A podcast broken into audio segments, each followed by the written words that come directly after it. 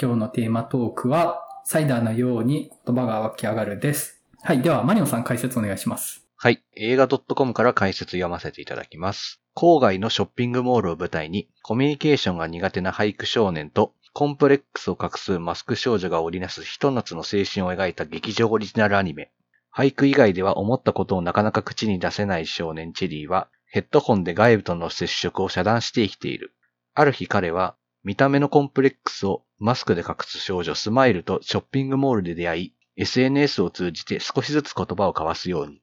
そんな中、バイト先で出会った老人藤山が思い出のレコードを探し回る理由を知った二人は、藤山の願いを叶えるため、レコード探しを手伝うことに。一緒に行動するうちに急速に距離を縮めていくチェリーとスマイルだったが、ある出来事をきっかけに二人の思いはすれ違ってしまう。主人公チェリーの声を声優初挑戦の八代目市川染五郎が務め、スマイルの声を女優杉咲花が担当。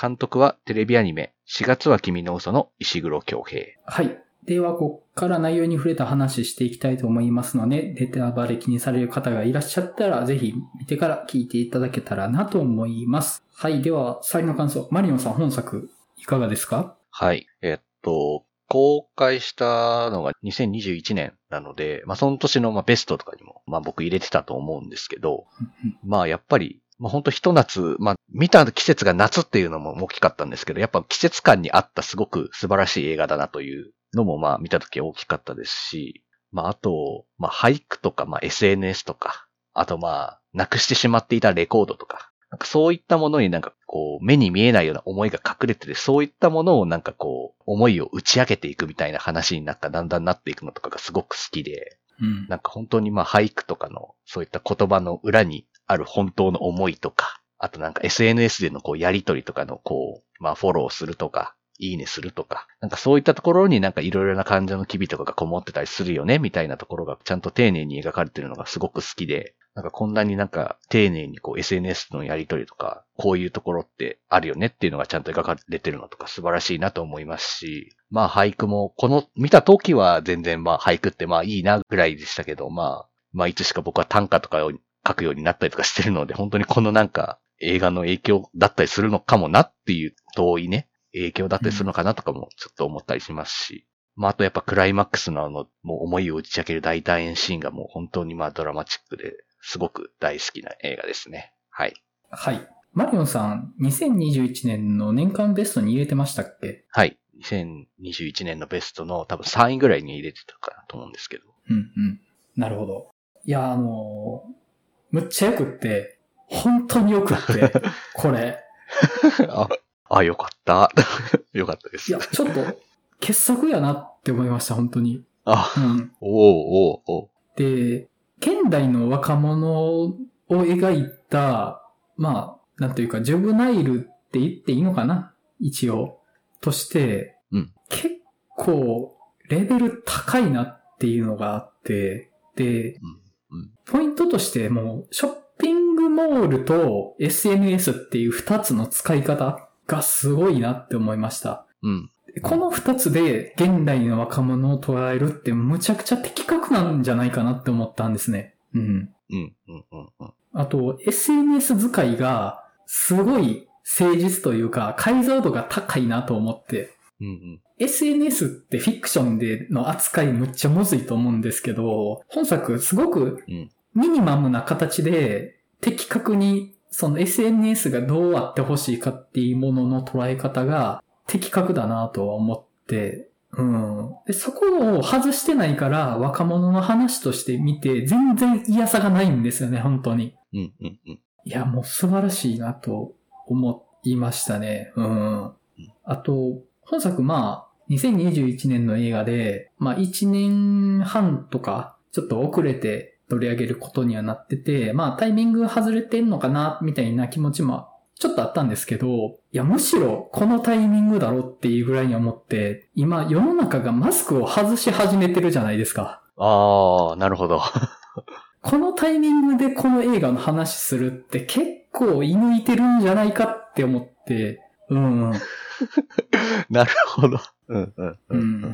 面白い。やまあそのマスクを外すということはどういうことかみたいなね、そこの話もなんかできたらいいかなとはちょっと思ってます。はい。はい。では、深掘りしていこうかなと思うんですけども、どっから行きましょうかね？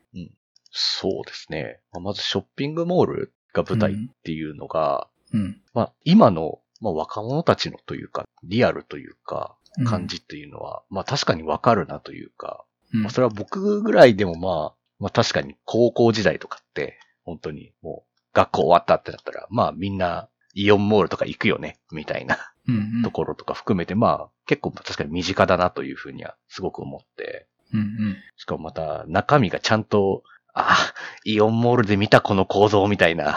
うんうん。デザインがやっぱ多いじゃないですか。ああ、ああいう感じのカフェあったとか、そうそう、ああいう奥まったところに歯医者さんとかあったよね、みたいな。うん。なんか、ああいうののこうリアルさとかがすごくなんか、うんまあまあ、すごくいいなというふうには思って、うんうん結構、アニメーションのルックとしてはすごく独特じゃないですか。うんポップで。けどなんかすごくなんか、ショッピングモールの存在感だけはめちゃくちゃなんかリアルみたいな感じがすごく不思議な塩梅というか。うんうんなんかああいう場所でこう人がいろいろ交わるっていう、そこになんかこう、まあ一個のなんかこう、人間のこう、なんというか、つながりのなんか、縮図みたいなのがああいうところに現れたりするよなっていうのは見ながら思いました。うんうんうんそうですね。僕もショッピングモールって、なんかすごい的確だし、誠実な舞台だなと思って、で、日本の7割、8割ぐらいの若者にとってなんか結構リアルな場所なんじゃないかなと思うんですよね。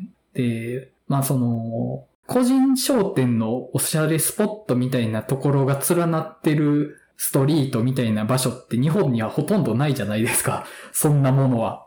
うん、そんなものはなかなかもう、まあ都会だなって感じするんで、そういうのあるだけでなんか若干、で、逆にその人情溢れる商店街みたいな場所もないんですよね、日本には。もはやほとんど。ほとんどね。うんうん。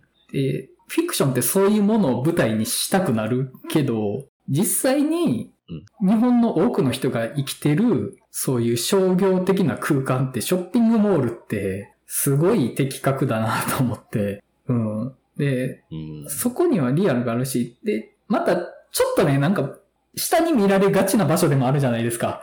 そういう確一化されててって、もうチェーン店が入ってて、みたいな、あの、そうですね。うん。確かにね。そこに個性なんてあるんですかねみたいなことを、ちょっと言われてしまいがちみたいな。でも、うん。あそこが若者たちにとってのリアルだし、そこに楽しみとか喜びがあるって思いながら生きてるって、むちゃくちゃ地に足ついた感覚やなって思ったんですよね。うんうん。うん、うん、うん。そうですね。確かに。で、そこをしみったれた場所としては書いてないじゃないですか。まず、あの、画面自体がシティポップな、あの、まあ、ビビッドな色使いで、みたいな、そうですね。とても素敵な場所として描いてるし、うんうん。でもなんか、泥臭い感じもあるんですよね。まあ、デイサービスが入ってるとかってあの感覚ってもうリアルなショッピングモールだなっていう感じあるなって思って。しかもなんかその、ありますね。マジで生活に逃がしてるタイプの、あの、ショッピングモールですよね。そうそう。そうですね。本当になんか、確かにショッピングモールって本当になんかこう、週末に家族が行く場所に特化してるやつもあれば、うん。なんか本当にもう、平日みんながそこに必需品とかうん、サービスを受けるために集まるような、まあ、イオンモールとか、それ僕の近くの地元のイモモールはそんな感じがしましたけど、うんなんかそういう感じって、まあ、2種類ぐらいに分けられて、まあ、それがまあ、後者の方ですよね、今回のがっていうのはうんうんありますね。うんうんううんん。確かに確かなんかその実際に多くの子供たちが生きてる空間としてショッピングモールを捉えてるっていうのが、いやーなんかその発想なかったなと思って、うん、なんかショッピングモールってゾンビが集まってくる場所でしょみたいなイメージあるじゃないですか。まあ極端なイメージですけど。に。うん、もう、立てこもる場所みたいなね、まあ、イメージありますよね。うんん。確かにな。確かに、ちゃんとなんか、ここまでショッピングモールにクローズアップしてくれてるみたいなのって、まあ、うん。あんまりないかもな。まあたまにそういうなんか、青春映画とかでなんかこう、放課後ショッピングモールに行くみたいなのってまあ、ありますけど、フードコートで食べるみたいなとか。ありますけど、なんかメインでドンと出るみたいな感じなの確かにあまり見たことないなって思いますしね。ううん。いや、なんかね、そこがすごく良かったですね。まず。まあ、この時点でこの映画半分買ってるなとは思って、本当に。うん。うんうんうんうん。そうですね。で、やっぱり、その、さっき山口さんも言ってましたけど、なんか、ちょっと揶揄されがちというか、まあちょっと、確実的だよね、みたいな、批判されがちみたいなところがないっていうか、まあ、ショッピングモールそのものが、誰かの懐かしい光景にどんどんなっていくんだよね、これからっていうのが、うん。これから多分そういう風になっていくっていうのが、まあ、描かれてることなんだろうなっていうのを思うんですよね。うん。誰かにとってここがすごく懐かしい場所、すごく思い出のある場所っていうのにこうどんどんなっていくっていう。まあそういう意味ではなんかこう、映画そのものがこういろいろ古いものと新しいもののハイブリッドというか、俳句とかシティポップ的な絵作りみたいなのとか、うんそれがまあ今でもレコードとかか思うんですけど、まあそれが今でも受け入れられてるみたいなのとかのハイブリッド感にもこうまあ即してるというか、うん。うん。まあそれがこれからどんどん時代が経っていくことに、またそれが古きものと新しいものがこうミックスがしていくんだよな、みたいな感じがこれからも続いていくっていう、そういうなんか幸福な循環みたいなのが映画そのものからなんか出てたりするのかなっていうのはちょっと話を聞きながら思いましたかね。うん。うん。うん。うん。なんか本当に今の時代のスタンダードなんだなっていう感じがあったのと、あと、登場人物の一人にビーバーって言ったじゃないですか。はいはい。ビーバー。はい。彼、ルーツが外国っぽいですよね、どうも。そうですね。劇中、まあうんお父さんがスペイン語しか喋れないみたいな。まあラテン系でしょうね。うん多分ね。うん。なんか、特にそこ、深掘りしないんですけど、うん今の日本普通に外国の人、今、外国の人というか、外国にルーツがある人いますよねっていうのを、当然のようにしれっと入れてんのすごい興味深いなと思って、うんうん。全く掘り下げないから、確かに。うん。あなんか、いや結構すごい、いいバランス感覚だなって思って。うんうん。まあ、確かに。その辺、まあ、深くは説明されないですし、ちょっとまあ、世界観が結構独特じゃないですか。うん。なんで、説明したらキリがないっていうのもちょっとあると思うんですけど、うん。街中にタギングしまくるってうん、外やべえな、みたいな。それがなんか、街の風景になってるっていうのは、まあ、それは、もう、どこのアメリカみたいな、なんかニューヨークのなんか落書き文化みたいなやつですよねってことですよねっていう、うんうん。成立してるっていうのが、まあ、現代日本とはちょっと違うみたいなところを含めて、まあ、説明しだすとキリがないっていうのもちょっとあると思うんですけど、まあ、ああいうのがこう、自然と同居しているみたいなのが、まあ、あの世界観のいいところだなっていうのはやっぱ思いますね。うんうん、なんか、ファンタジーではあるんですけど、大前提にあるショッピングモールっていう設定が地に足つきすぎてて、その全体としてはすっごいちょうどいい現実と非現実のバランス感覚の上に成り立ってるなと思って、なんかね、むちゃくちゃいいんですよね。うん。なんか変な例えかもしんないですけど、ひょっこりひょうたん島みたいだなと思って。あの、多分な何も伝わらないことになってる気がする。その、めっちゃ変なことが起きてるけど、なんか、その、そこにいる営みのなんかリアル感というか、これカットした方がいいかもしれんな。自分で言ってて伝わってない感じがする。カットされてるのかなわからないんですけど。まあまあ、あの、うん、すごく。非現実と現実のバランスが良くって、その現実の部分が、なんか、そこの捉え方なのかっていうところの視点がすごく良かったな、かなっていうのはありますかね。うん。うんうんうんうん。そうですね。あと、本作やっぱ、ショッピングモールと並んで特筆したいのは SNS の使い方かなっていうのがあって、うん。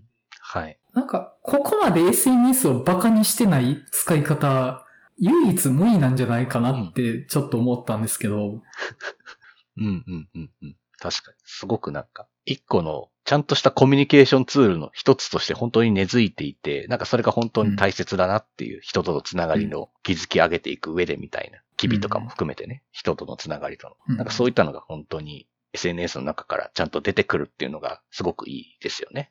うんうん。そのね、なんか、ともすれば、もう邪悪な自意識の発露を呼び起こすツールだみたいな描き方されるのって、まあ、心当たりあると思うんですよ。うん。あるいはその無責任なアノニマスたちによる暴力装置だみたいなね。ああ、もう、いっぱい出てきますよね、なんか、名前が。でも、やっぱ、あの、僕それはそれで、まあ SNS の本質を捉えてる描写やとは思うんですけど、やっぱりその、モブをモブ扱いしないというか、そこにちゃんと人がいるって、一人の生きた人間がそのツールを使ってそこにアカウントとしているっていうものを、なんというか、侮らずにやってるなと思って、で、本作主人公の彼、どれだけ広く見られてるかわかんない俳句を SNS に上げ続けてるんですけど、なんか、多分その使い方が9割やと思うんですよね。SNS の使い方って。うんうんうん。どこまで見られてるか、どこまで受け止められてるかわかんないけど、とりあえず世界に自分を投げかけ続けるって、あの、SNS の使われ方の9割だなとは思って、ただそれに1個いいねが返ってくるとか、そこに何かすごく喜びがあるって、なんかそれがすごく捉え方としてあんまり他にないと思うんですよね。すぐバズがとか言うじゃないですか。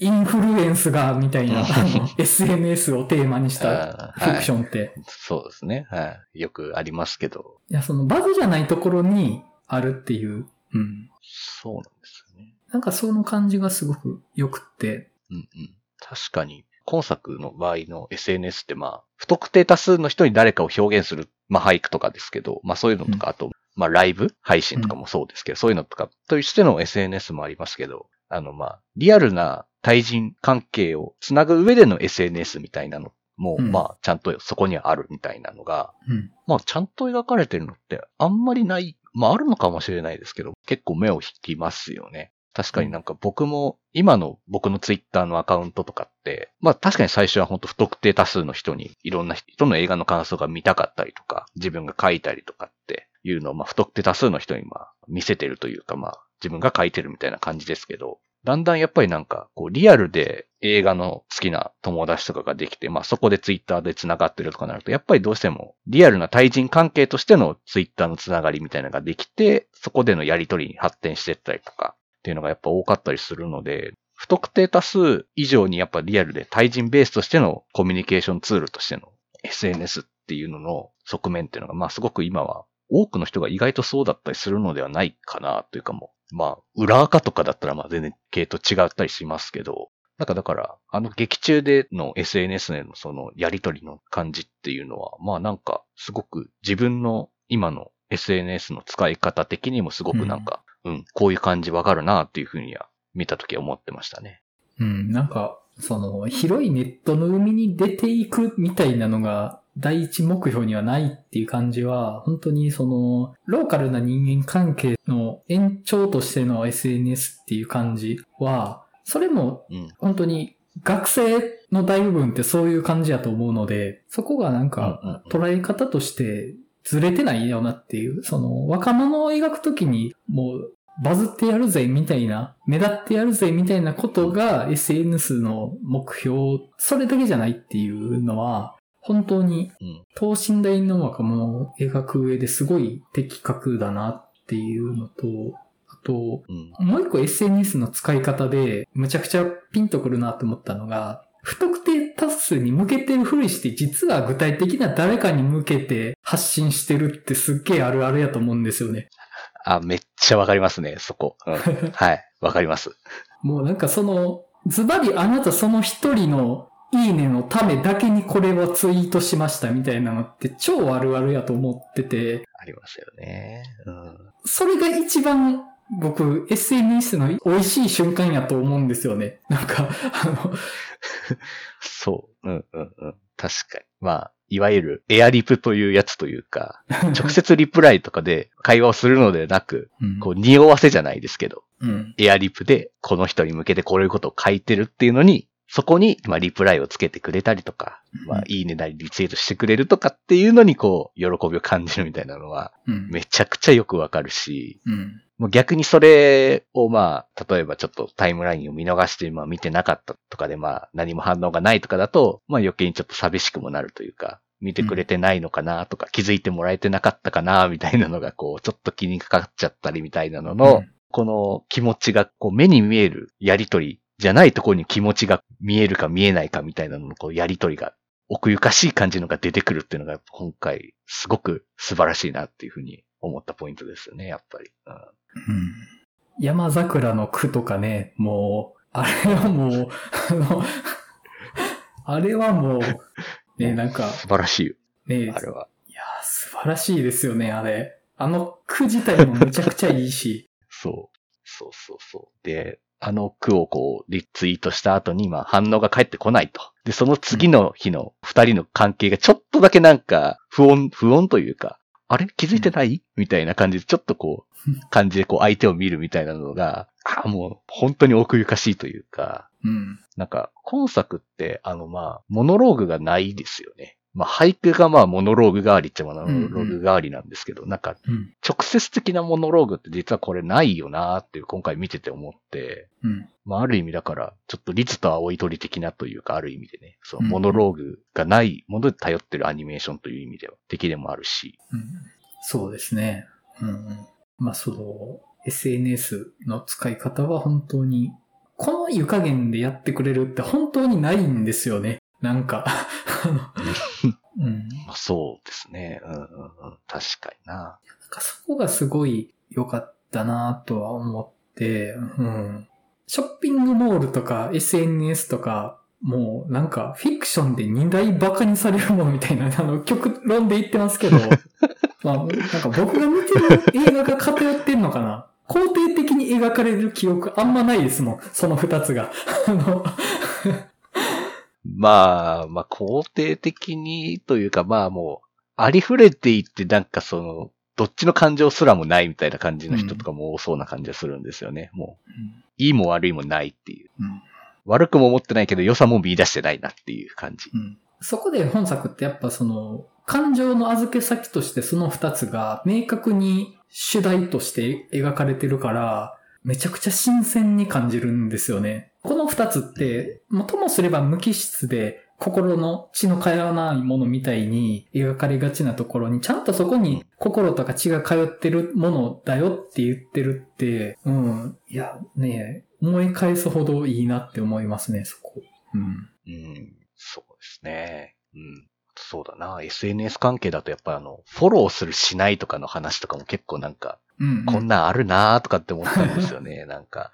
いいですね。うんうんまあなんというかこう、憧れてた人から、一方的にこう片思い的にフォローしてる人からフォローが返ってくるみたいなのって嬉しくないですか？うんうん。なんかまあその、推してる人とか、まあ僕だったら、この人の映画の感想めっちゃすごくいいなって思ってる人がいて、フォローしてるんだけど、別には、向こうは全然フォローしてなくて、みたいな人から、ある日急にふとフォローが返ってきたりとかすると、おーってなるみたいな。ああいう感覚にちょっと近いなというか、フォローするしないとかのくだりが、なんかそこはすごくなんか、あ、わかるこの感覚、この喜びみたいなのがめちゃくちゃでわかりましたね、あそこは。うんいや、あの、初々しいですよね、あれ。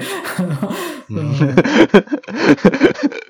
本当に初々しいですけどね、本当にな。うんもうね、慣れてくるとフォローとかね、あの、フォローとか非フォローとか、もういっぱい積み上がっている石の中の一つみたいな感覚ちょっとなったりはするけど、まあそうじゃないと、いちいち感情を動かされてたらめんどくさすぎるからっていうのがあって、だんだんその、やってて自分を鈍感にしていくみたいな作業あるじゃないですか。そういうソーシャルなものって。うん、そう、そうですね。うんうん。ここに一喜一憂してたら持たんわ、みたいなのを、だんだん感覚を鈍くしていくみたいなことしちゃうんだけど、やっぱその感覚がビビッドなんですよね。フォローするとかされるってものすごく人間関係として密なものであるっていうのを改めて言い直すというか、あ、そういえばそうでしたね、みたいな。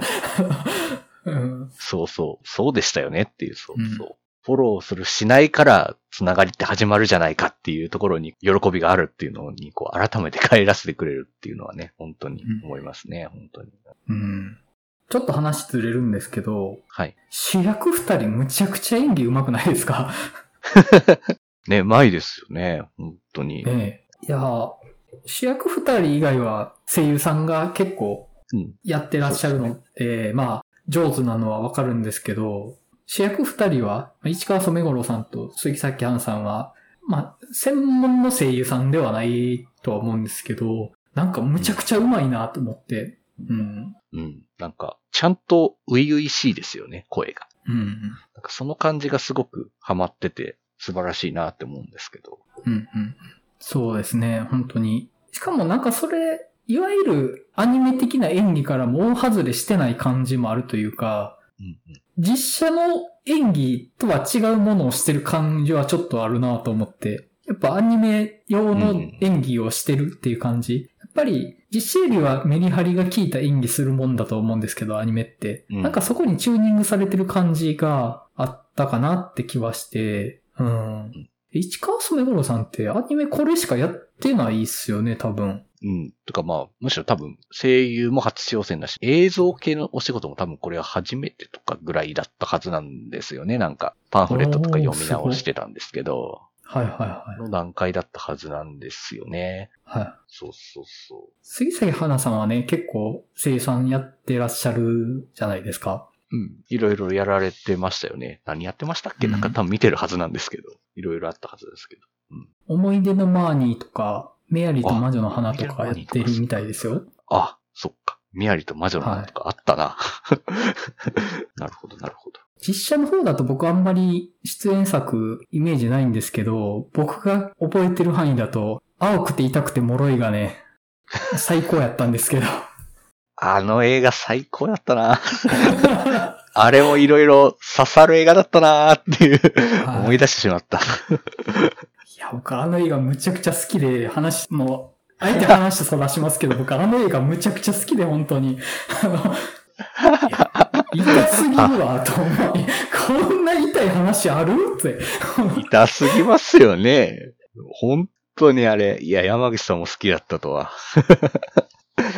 いや、いや、実はこのポッドキャストを、この店長メンバーでやる前、はい僕一人で喋ってたのの、第1回が青春映画の話をしてた回で、ああ、はいはい。で、そこで青くて痛くて脆いの話をしてたんですけど、いや、でもね、その時にしてたのか。あはい。の、あの時って、あれですよね。登る小寺さんとか、はい。アルプススタンドの端の方とか結構青春映画連発してた時期とかの映画でしたっけ、はい。そうです、そうです。違ったっけ？そっか。あの時期だったな。いや、2020年の夏ってマジで青春映画大豊作だったんですよね。そうだったな。いや、確かに。めっちゃ良かったな。あ、あと、君が世界の始まりの、の話をしてて、ああ、あ、なるほど。君が世界の始まりは。よく考えたらあれもショッピングモールみたいな場所舞台でしたね。よく考えたら、あれも。あ、本当だ。そうでしたね。これそうだったな。これも良かったな。めっちゃ好きだったな、これも。うん。そうなんですよ。2020年の夏はね、マジで青春映画超豊作だったんですよね。で、その中で 青くて痛くて脆いが一番好きですけど、僕は。この時の、はいはいはいはい。なるほど。いや、確かにこの時めちゃくちゃいろいろあったな。うんあの時一番何が好きだったかなああ、なんか、意外と僕、思い思われ、振り振られとかの完成度の高さに驚いた覚えあるな、この時期。実写版の。いやー、よかったですよね、あれ。本当に。いや、あれもむちゃくちゃよかった。究極やと思ったです。究極的に完成度高いと思った映画でしたけど、懐かしい。いやちょっと僕、あの映画で少女漫画原作の恋愛映画に対する偏見が薄れましたもん。うん。わ、こんなビビッドなことできるんやと思ってね、感動しました、あれは本当に。素晴らしかったですよね。うんうんいや、話だいぶそれたんですけど、あの、いやでもね、2021年もね、サイダーのように言葉が湧き上がる、負けてないと思うんですよ、青春ものとして、本当に。うん、うん、うん。そうですね。うん。うん。それは思います。あとなんかあります、本作で、ポイントみたいなところ。ポイント。そうですね。あの、やっぱ俳句がめっちゃいいですよねっていう。うん、むちゃくちゃいい。むちゃくちゃいい。いや、すごく、なんか、もうこんなん誰が読んでんだって思うんですけど、いや、これ、うん。実際に高校生が読んでる句なんですよね、どれも。マジで？マジこれですか、そうなんですよ。なんか、あの、パークレットを久しぶりに読んでて、そういえばこんなん書いてたなって思い出したんですけど、実際にまあ、こういうテーマでというか、こういう話でというか、のを、まあ、設定というか、のを伝えた上で、高校生たちに句会俳句とかを読んで、それを聞かせて、まあみんなでこう解釈を深め合うみたいな句会ってやつで、うん。いろんな高校生たちが句を読んで、みたいな、そっから使ってるっていう話なんですけど、なので、このタイトル、サイダーのように言葉が湧き上がるっていう俳句。まあ、僕、これ、この映画見る前までこれが俳句だって気づいてはいなかったんですけど、うんうん。これも高校生が読んだ句の一つなので、いや、すごいなっていうふうに思いまマす。ジですか？すごっや、やばい、やべえなと思いました。すごいですね。いや、むっちゃいいもんな。うん。そう。どれもいいじゃないですか。うん。あの、なんだっけ。一番最初にあの、スマイルに俳句を読むシーンであの、あーちゃんと思い出せない。なんてやつだったっけ？パンフレット読もう。えっ、と、なんて書いてたっけ？これどっかにないんですかね？ネットに。サイダーのように言葉が湧き上がるで出てきた俳句集みたいな。あの、ちなみにあの、パンフレット載ってるんですよ、全部。あ、そうなんですか。確か載ってて、あ、これか、あの、夕暮れのフライングめく夏、なんだっけこれなんて読むんだっけ？えー、何だったかな？忘れちゃった。夏に明かりが灯るの灯るでなんて読むんだっけ？夏、忘れちゃった。なんだっけ？忘れちゃった。ごめんなさい。っていう。まあ、ちょっと話進めちゃいますけど、この時のあの、フライングメクっていうワードチョイスってすごく良くないですか、むちゃくちゃいい。むちゃくちゃいい。フライングメクすごいなって思ったんですけど、うんうん。で、それを受けて可愛いってなるじゃないですか。うんうん。スマイルが。うんあのくだりもなんか実際に区会であったくだりらしいんですよ。えー、実際に男の子があの俳句を読んで、はで、その女の子、あとある女の子が可愛いって言ったっていうい。。はい。え？ー、でもまあその男の子はちょっとよくは、え？ー、みたいな感じっていうニュアンスの表情してたっていうのがあって、いや、すげえなって。え？何それ良すぎる。ドキュメンタリーこの映画。そうえ？そうなんですよ。だからなんか、このなんというか、この映画のその題材を持って句会をしてる場面を見たいですもんね、実際。どういう感じで解釈を深め合っていろんな句を出してとかやってるのかみたいなのを、ちょっと見てみたいですもんね。本当にうんうんいやー、すごい、ちょっと僕、感動しました。この映画、そんな作り方してたんやと思って。いやー、なんか、そうそうそ俳句上手な人が、わざと拙さを残しつつ、いい俳句を作っう。んうん。作中で取り上げてるんやと思ってました。マジの高校生がね作、ってる。なんか実際に、マジで高校生が作ってる。何それ良すぎる。良すぎる。そうなんですよ。これはすごいですよねっていうのは思いますよね。うん。うんうんそうなんですよ。パンフレットね、すごい素敵で、うんちなみにパンフレット、レコードサイズなんですよ、パンフレットって。え？ー、良すぎる。これなんですけど、ちゃんとえーこれなんですよ。山桜のレコードやになってるんですよね。いや、本当に素晴らしいパンフレットなんですけど、ん。めっちゃいいっすね。そうなんです。いや、どんどん本作の評価がうなぎ登りになっていくんですけど。そうなんですよね。で、やっぱり今僕もちょっと俳句じゃないですけど、短歌とかね、うんちょっとやってますけど、趣味程度で。やっぱ俳句って短歌よりも文字数少ないじゃないですか。うんうんその中でやっぱこんなになんか人のなんかこう、エモーショナル部分を引き出したりとか、情景が浮かんだりとか、あとまあ、いろんなこう、目に見えないけど、その熱い思いみたいなというかがこもっていたりみたいな、うん。うん山桜の句とかですけど、そういったのとかがこう表現できるってやっぱすごいな俳句っていうふうに思いましたね、今回。うん。当に。うん。まあ我々短歌一時期やってて、マリオさん今もちょっとされてますけど、はい。短歌まあその、五七五七七で、まあ結構文字のキャパシティあるっちゃあるんですよね。で、割と説明できちゃうなって思ってて、短歌。うん僕がやった限りでね、もう短歌なんて、ろくに掘り下げてないのに語って、これもう多分良くないことなんですけど、でも、あの、まあやっぱね、やっぱね、ちょっと説明しちゃえるっていうとこが、あの、そうそうそうそう、そうなんですよ。短歌の悪い誘惑だなと思ってて、うわ、説明したい。もうこの細かさを説明したいってなって、そこになんかその五七五七七にみちみちに入れたくなるんですけど、そうなんですよね。俳句ってその説明の余地って全くないじゃないですか。五七五って、うん。その、贅肉がなさすぎるっていう、うん。本当に密度がむちゃくちゃ高いですよね。うん。本当に密度が高いなというか、本当短歌やってて思うんですけど、やっぱ本当説明しちゃうんですよね。なんかうんうん、本当に確かに書いてて。いざこう、さって作ってみて、できた短歌読んでみてもうん、これただの説明、状況の説明でしかないなみたいなうん。ものしかなってなかったりするとき、本当に多くて、そっからこう、どう言葉を削ぎ落として、ここはもう、この単語だけでも説明しなくてもわかるよね、みたいなところとかだけにするとかっていうのをこうんう、刈り込んで刈り込んで遂行していくものなんですけど、まあ、それのハードルがやっぱり、俳句はもっと、うん。もっともっと研ぎ澄まして遂行を重ねていかないと無理っていうのは確かにあると思うんですよね。うん。本当に余白で語るっていうことを大前提にしないといけないなって思って、そう。余白で語るし、でも余白に甘えすぎてもいけないじゃないですか、こういうのって。んそのバランスって難しいよなとは思います、本むちゃくちゃストイックですよね、本当に言葉に対して。当に。そうだと思います、本当に。言葉に対してなんだし、まあ、どれだけあと世界にいろいろな視野を持って見ているかとかいうところもすごく問われるじゃないですか、やっぱり。うんうんこの人はこれにこういうことを見出すんだみたいな。もう別の人から見たら本当になんてことないことだけど、その人が見たらすごく大切なことに思えるみたいなことを書いていくみたいなのって、まあそれこそがやっぱ言葉にしていくことってやっぱすごく尊いことだな。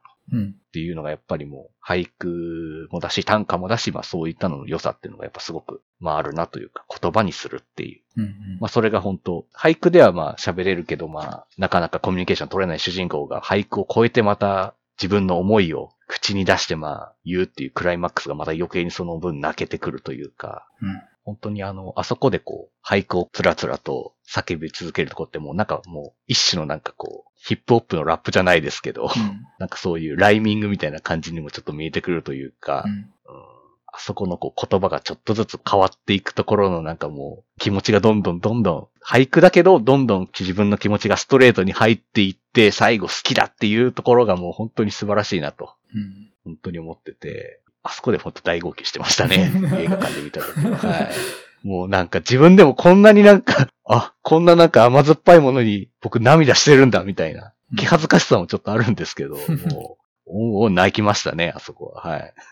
僕はあのラストちょっとだけ苦手な気持ちがあって、うん。結構飛躍するじゃないですか。まあそうですよね。あ そこはね。うん、でもその、たくさんの人の前で、たった一人に向けた俳句を読み始める結構な、まあ、フィクション的な飛躍、うん大きな嘘を一気につくシーンだと思うんですね、あそこ。うんうんで、割と、僕ちょっとああいうの引いちゃうとこがあって、いやいや、それう、ん。まあまあ。結構、あの、巻き込まないでくれよっていう、その、お前らだけの物語に 巻き込むのやめてくれよって思っちゃうんですよね。その、主人公じゃない人たちのまあまあ立場になった時に、おいおい、みたいにまあまあ思っちゃうとこはあって、僕あのシーン、例えばですけど、なんか、関係ないおじさんとかが、よ、兄ちゃん頑張れ、みたいな、冷やかしの一言入れるとかしてくれたら、ちょっと乗りやすかったかなと思って。ああ、なるほど、なるほど。なんか、あの出来事を、周りの人はどう処理しているかみたいなのが全く描かれないから、そうですね。一気に話が閉じたぞって見えちゃって、うんなんていうか、この話を飲み込めてない他の人たちも、この場にはいるけど、それでも僕はやるよみたいな、そのために他者がいますっていうワンクッションを挟むみたいなのをしてくれたら、多分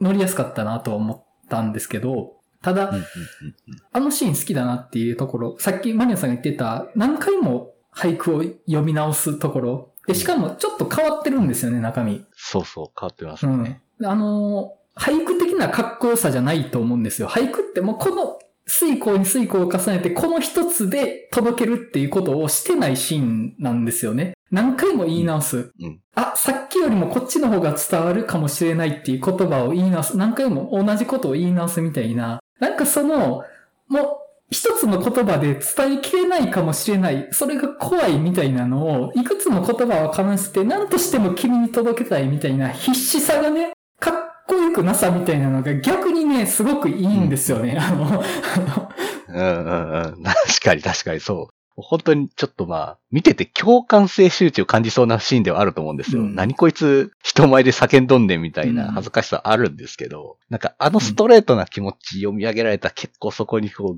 う、うんってなっちゃうっていううんのがやっぱあって、確かにこう、コロコロこう、句が変わるというかまあ、うん遂行がこう、ブレてくみたいな感じで言うのもまあ確かにそうなんですけど、まあ最終的に出るワードがやっぱり、君が好きっていう、もう そのシンプルなワードですからね。ある意味遂行を重ねた結果そのワード数なんだみたいな感じでもありますよね。うん、うん。そうっすね。いやー結構ね、まあ、あの、映画の飛躍ってむずいよなっていうのもありつつ、まあなんかこのほ本作においては一つの答えのシーンかなって気もするんですよね。やっぱそこは。ちょっと僕のフィーリングと微妙にチューニングが合ってないとこはあったんですけど、それはそれとして、本作の回答としては一つかなとは思いましたかね。うん。うんうんうん。まあなんか、あの世界観だったらまあ、許されるぐらいの、まあちょっと飛躍かな、みたいな感じというか、まあ、うん、まあいう独特なタギングがあるような世界観ならまあ成立するかみたいな感じ。うん、まあまあ、こじつけですけども、若干ね、うん、そうですね、そこは。うん、みんな、それより花火見たいし、みたいな、ありますしね。そうそうそう。あそこは。そうそうそう。みんな花火見てて、まあ二人だけ向かい合ってるっていう、まああの構造もね、すごくいいですけど、うん、そうそうそう。またね、音楽もね、素晴らしかったですしね、あそこで流れる山桜って曲が。うん。あと、多分本作語るのにすごく重要なポイントだと思うんですけど、主人公二人のコンプレックスっていう部分かなと思ってて、うん、まず、主人公ってずっとヘッドホンしてて、はい。で、まあ、初め、どういうことかなっていうのを分からずに見てて、まあ、イヤホンとかヘッドホンってよく、その、外部と遮断しているものの象徴として扱われると思うんですよね。エヴァでもシンジ君がずっとウォークマン聞いててみたいなのって、外部の声を聞かないようにしている、コミュニケーションを拒絶することの象徴みたいなのに描かれると思うんですけど、まあ、単にその、コミュニケーションが苦手とかっていうよりは、大きい音が苦手っていう言及があったと思うんですけど、はい。それって何かまあその神経過敏とか何らかの特性があって、もう本当に音が苦手っていう部分もあってああなってるのかなってあって、結構それって大きいポイントだと思うんですよね。人格形成の部分で。やっぱりすごく劣等感になることもあるだろうしで、うん、なんかそこ、うん、結構わかりやすくヘッドホンの存在が扱われてますけど、うん、あの年の若者を描くのに劣等感ってむちゃくちゃ重要なポイントだなとは思うので、まあ、なんかそこの描き方をちゃんとありますっていうそういう劣等感ポイントがありますみたいなのを書いてるのは結構、なんというか、僕は、うん、なんか刺さる部分ではあったんですけど、うん、そうですね。まあ、主人公の場合だとやっぱりコミュニケーションが苦手っていうところはなんか僕はすごく自分ごとのように刺さっちゃうんですけど、そういう意味ではコンプレックスで言うと、うん、やっぱりそういうとこがやっぱあるので、なかなか自分の気持ちをうまく伝えられないとかっていうのとか、人とのこう、やりとりが毎回こう、うまくいかないな、みたいな気持ちにやっぱなる中で、まあ彼は頑張って自分の気持ちをストレートで伝えるとこまで行くっていうとこだけでもやっぱ本当に感動的だなってやっぱ思うし、うん、まああと、女の子スマイルの場合だとまあ、出っ歯がコンプレックスだという話ですけど、うん、まあコンプレックスってやっぱりいろいろその人それぞれあると思うんですけど、うん、なんかそういったののコンプレックスってやっぱり和らげるのって、やっぱりそれは誰かに、それが自分がコンプレックスだと思っていることを誰か他人にいいとこだよねって思ってもらえることっていうのがすごくやっぱ大事なことだよなってやっぱ思ったんですよね。うん。うん、自分ではもうほんと嫌いだけど、うん、でもそのポイントがすごく、いや、すごく素敵だと思うって言ってもらえるだけでなんかすごく多分気持ちが軽くなったりとか、うん、そういうのがあるんだろうと思うと、やっぱそういうのってすごく大切だなってやっぱ思いますね。うん。うん。うんいや、僕ね、そのスマイルの過去の下りがむっちゃ辛くて、うん、鏡を見て自分の出っ歯が気になり出すシーンなんですけど、うん、あそこほんとちょっと泣いちゃって、で、それまではチャームポイントやと思ってたんですよね、彼女。うんうんうん、で、それがすごく気になり出すっていう下りがあって、で、僕まあ子供いて、まあ娘なんですけど、で、娘のこと僕本当に可愛いと思ってってるんですけど、その、他の人がそう思うとは限らないのかもしれないみたいなことを考えたときに、いつかそれにぶつかるんじゃないかなと思うんですね。で、その周りは可愛いって言ってくれたし、自分でも可愛いと思ってたことがそうじゃなくなる瞬間みたいなのに、自分の子供が出会うってちょっと僕考えたら泣いちゃって、本当に。あー、なるほど、そっか。うん、むっちゃ辛くて、本当にあそこ。ああ、うん、うん。なるほど、そうか。うん。いや、結構ね、で、まあ、それでマスクし始めるわけですけど、まあ、それは、はい、その、主人公のチェリーが、まあ、チェリーって、どういう名前って、ちょっとなんか思っちゃってたんですけど、あれ、由来あるんですかね？なんかありました？あの、一応名字が桜なので、あ、そういうことか。そうなんですけどね。はいちゃんと由来はありますよっていう。あ、なるほど。すいません。あの、で、まあ、そのチェリーがそのスマイルのペッパーを好きって言うから、まあ、受け入れられて。だから、その、誰かがいいね押してくれるから、私はいていいっていう話なわけじゃないですか。それは SNS 的なこととも繋がってるし、うんまあその、お互いのコンプレックスを、お互いが好きだからいいじゃんってなるって、すごく健全なことだなとも思うんですね。うん。うんうんなんかそこはすごく良かったなとは思うんです。で、それであのままスマイルが歯の矯正を続けるか続けないかもちょっとよくわかんないと思うんですけど、矯正してもいいと思うんですよ。本人がしたいんだったら。でももう、しなくてもいいよねっていう選択肢が増えた。この選択肢があるっていうことが何より大事なことやとは思うので、そこがむっちゃいいなと思ったんですね。なんかもう、うん。歯の矯正しないみたいにはなってないじゃないですか。そうですね。うんうんその、強制してもいいんですよ。しなくてもいいんですよ。チェリーが好いてくれてるからっていう。でも、本人がしたければしてもいいっていう、なんかその、うん、ルッキズムに対する思うところみたいなものに対する回答としても結構いいバランスなんじゃないかなとは思って、ううん。うんうんん。うんで、またあの、スマイル最後マスク外すわけですけど、まあ世の中的にね、マスクが外れ始めるタイミングなわけじゃないですか、今って。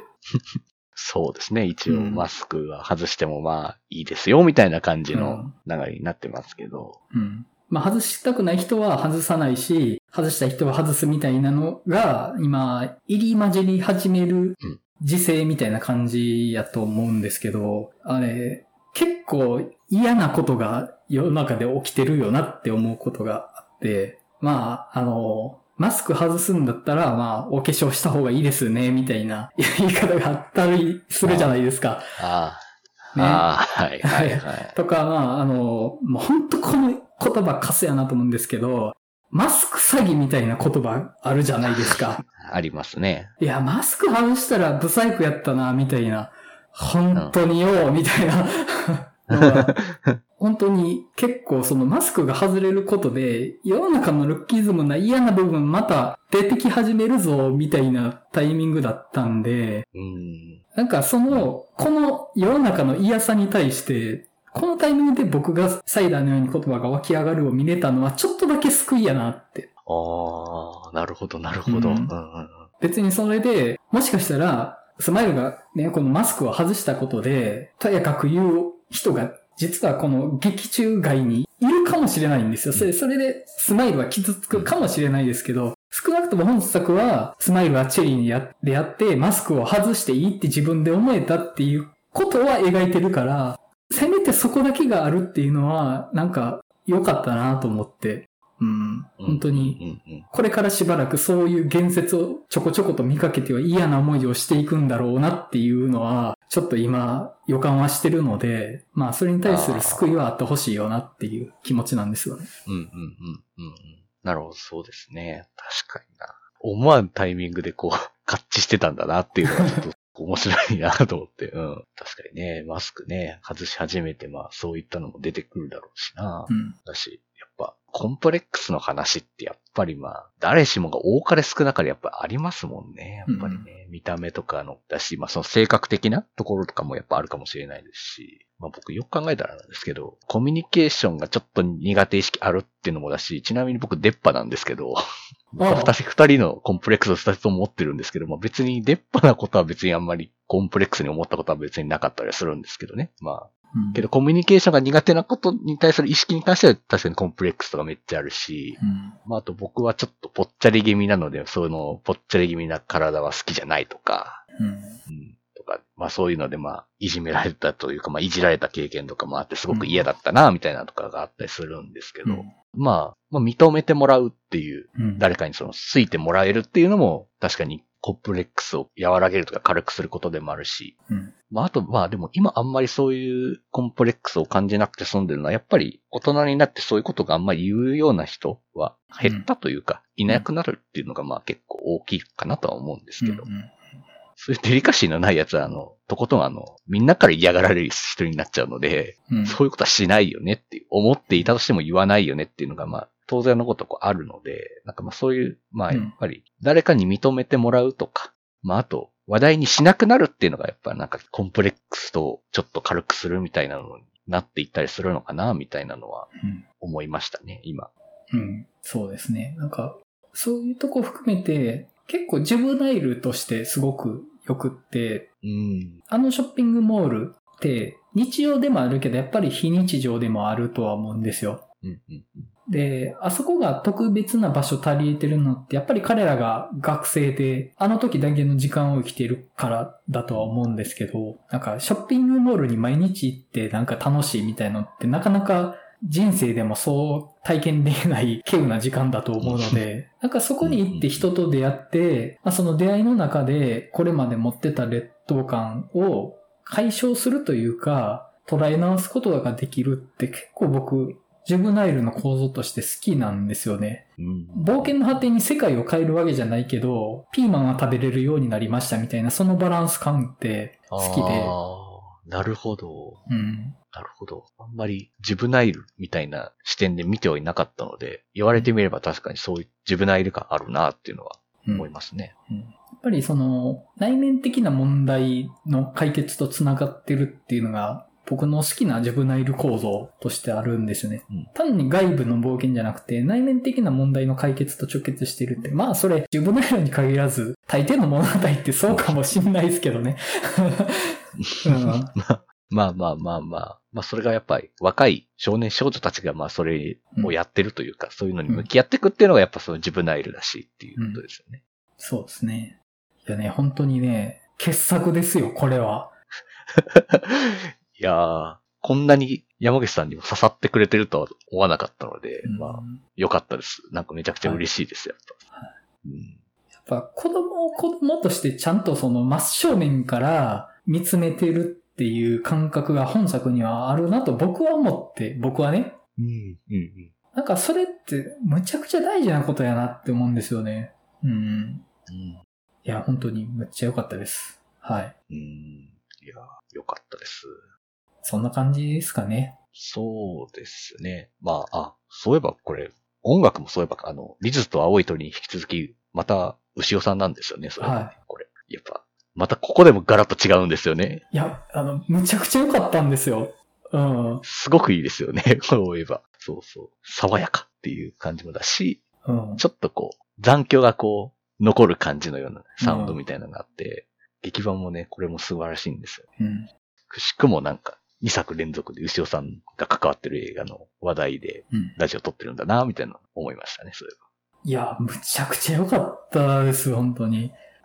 うん、なんかちょっとね、シティポップっぽさもあるっちゃある感じですよね。うんうんまあ、やっぱ画面には合わせるんでしょうね、そのあたり。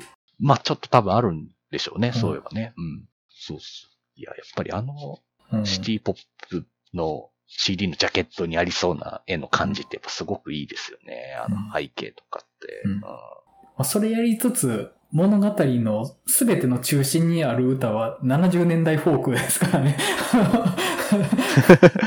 まあまあ、そこもまあなんか、おもろいなと思って、構造が。そこちょっと微妙にずらしてるとこが。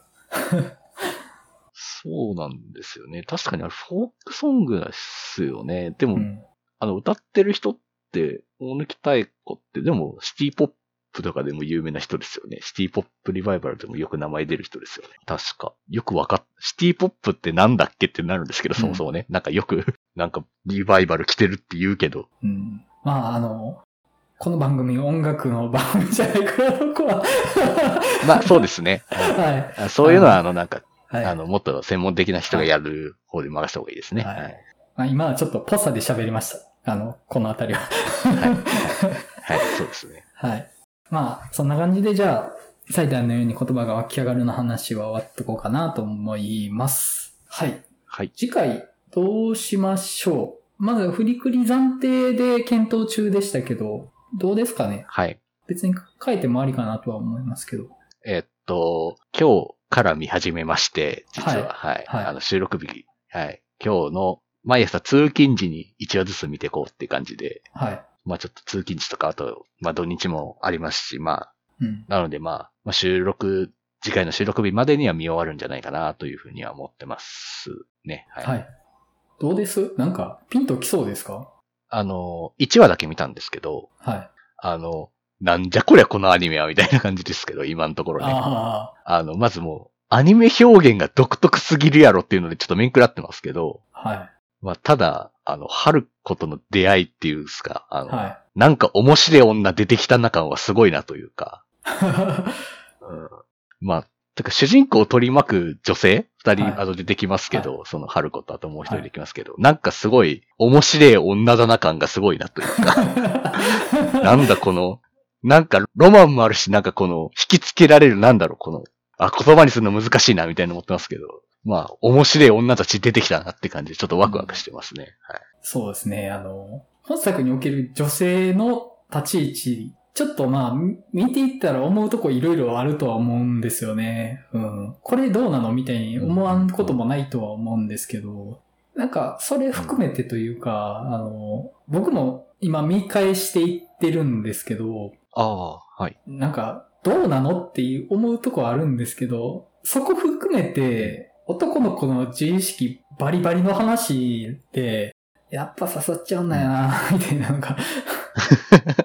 うん。そう、なんか、まあ1話だけですけど見て、でもなんか、あの二人の女性のキャラクターがなんとなく刺さるのは、うん、なんかわかるっていう、今のところ。うんこれがもっと深く見続ければ、もうちょっとなんか言葉にうまく捉えられることができるのかもしれないですけど、うん。まあ今のところちょっとワクワクしてますけど、うん。ただちょっとアニメ表現が本当ビビるぐらい独特だったので、うん。これがどんな感じになっちゃうのかなっていうのはちょっとう、んまあめちゃくちゃそういう意味でも期待はしてます、めちゃくちゃ。本当びっくりしました、一応。え？え？これで進むの？みたいになりますので。ちょっとね、まあ、うん。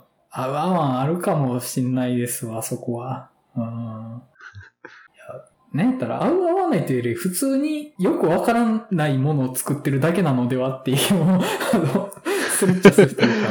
ちょっとね、うん、なんかそれで終わっちゃう可能性もまあ、もしかしたらあるかもしれないですけど、なるほどんか、とにかく表現がすごくて、なんか、はもう、インパクトはめちゃくちゃあったで終わってしまう可能性ももちろんあるんでしょうけい。ど、なるほど。いやまあでも何か、ぐさっとくるものがはい。ありそうな予感も全然あるので、はい。楽しみに見進めていこうかなと思ってます。はい。はい。いけそうやったら、じゃあもう、振りくりでいきますか？そうですね、振りくりではい。いっちゃいたいなと思いますけど。はい。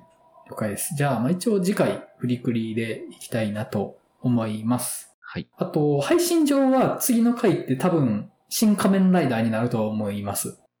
そうか、そうですね。はい。はい。で、えーっと、久々の前田さんが登場になると思いますわ。はい。そうですね。はい。はいお待たせしました。っていう感じですよね。結構、びっくりするほど人気者なんですよね。いや、人気者ですよ。はい人気なのはわかりますよ、本当に。はい。いやー新仮面ライダー界荒れるんじゃないかなって気が微妙にしてるんですけど。あの、そうですね。なんていうんですかね。まあ僕はもう新カメラライダー一応見たんですけど、はい。で、そういえばシングルトラマンの時どんな話してたっけなみたいなのをはいちょっとね、改めて、ポッドキャストで聞いて、ああ、こんなこと言ってたなこの時みたいなのをうん思いながら改めて新仮面ライダーのことを思うと、どんな話広がっていくのかなっていうのは、ちょっと楽しみにしてますね。なので、こう、ちょっと、もしよかったらですけどね、一回、シン・ウルトラマンのポッドキャスト回を聞いてから、新仮面ライダーの回聞くと、こいつはこんなこと言っとるわってなるような補助線がいうん。引けるのではないかなという予感がちょっと今してるんですけど。はい。あの、この番組、特撮映画界は割とハンカツが好きかって言ってる感強くなる傾向があるので、あの、確かに、まあそうだな、そうだな。本当に、あの、こいつら本当何言ってんだって言われてもしょうがないんだよな。いや、だでも無理だもん、特撮とか。うん範囲が広すぎて、なんていうか、語るとか無理やし、しかももう、なんていうか、日本特撮ファン界のボスですよ、今回の監督は。本当に。本当ですよね。前はね、まあ、脚本とか、なんか総監督みたいなポジションでしたけど、もういよいよ監督ですからね、本当に。うん来ましたっていう。絶対にこっちが隠したって決まってるんだから、もう逆にじゃあもう好きかって言うしかないじゃんっていう気持ちが。うん 隠したっていう。まあそうですよね。勝てねえよっていうのはありますからね。うんそんなとこ拾ってもさ、観客の99%拾えないって分かってるじゃんみたいな。ねえ。いや、そうなんですよね。ああ、ちょっといろいろ言いたくなっちゃうな。喋りたくなっちゃうからね。はい。まだ見てないんですよね、山口さんは。いや、今日チケット取ったけど、行けなくって、あの、ああ、そうだったんですねは。撮ったのに行けなかったんですね。はいそうなんですよ。だから、もしかしたら僕、収録直前に見るかもしれないですわ。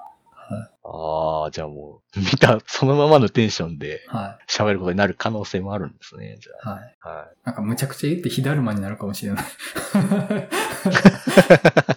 いやいや、ちょっと楽しみにしたいですね。はい。まあまあ、なんで、えーっと、配信上は、おそらく次回が新仮面ライダーで、次次回がフリクリになるかなとは思います。はい。はい。まあ、ある意味文脈的につながりあるっちゃあるのでね、フリクリと庵野監督は。うん。あ、確かにな。うん。うん。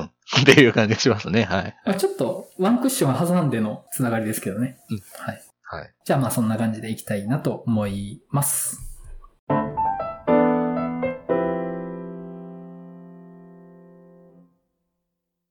では、お知らせになります。5月に映画を話したすぎるバーの東京開催が決定しました。日時は5月27日土曜日、場所オープン時刻は後日お知らせいたします。ぜひともご予定を空けておいていただけると嬉しいかなと思います。はい。また、この番組ではリスナーの皆様からお便りを募集しています。番組の感想、次回テーマ作品の感想などご自由にお送りいただけると幸いです。また、次回は開催情報、ポッドキャスト次回テーマ作品の告知も行っておりますので、Twitter のフォローもよろしくお願いいたします。あと、この番組のイメージキャラクター、映画の話したすぎ猫、かっこ仮をあしらったグッズも販売していますので、よろしければご購入くださいませ。お便り受付先、Twitter アカウント、グッズ販売サイト、いずれも番組説明文に記載しておりますと。はい。それでは映画の話したすぎラジオ第108回、サイダーのように言葉が湧き上がるの回を終わりたいと思います。それではまたお会いしましょう。さよなら。さよなら。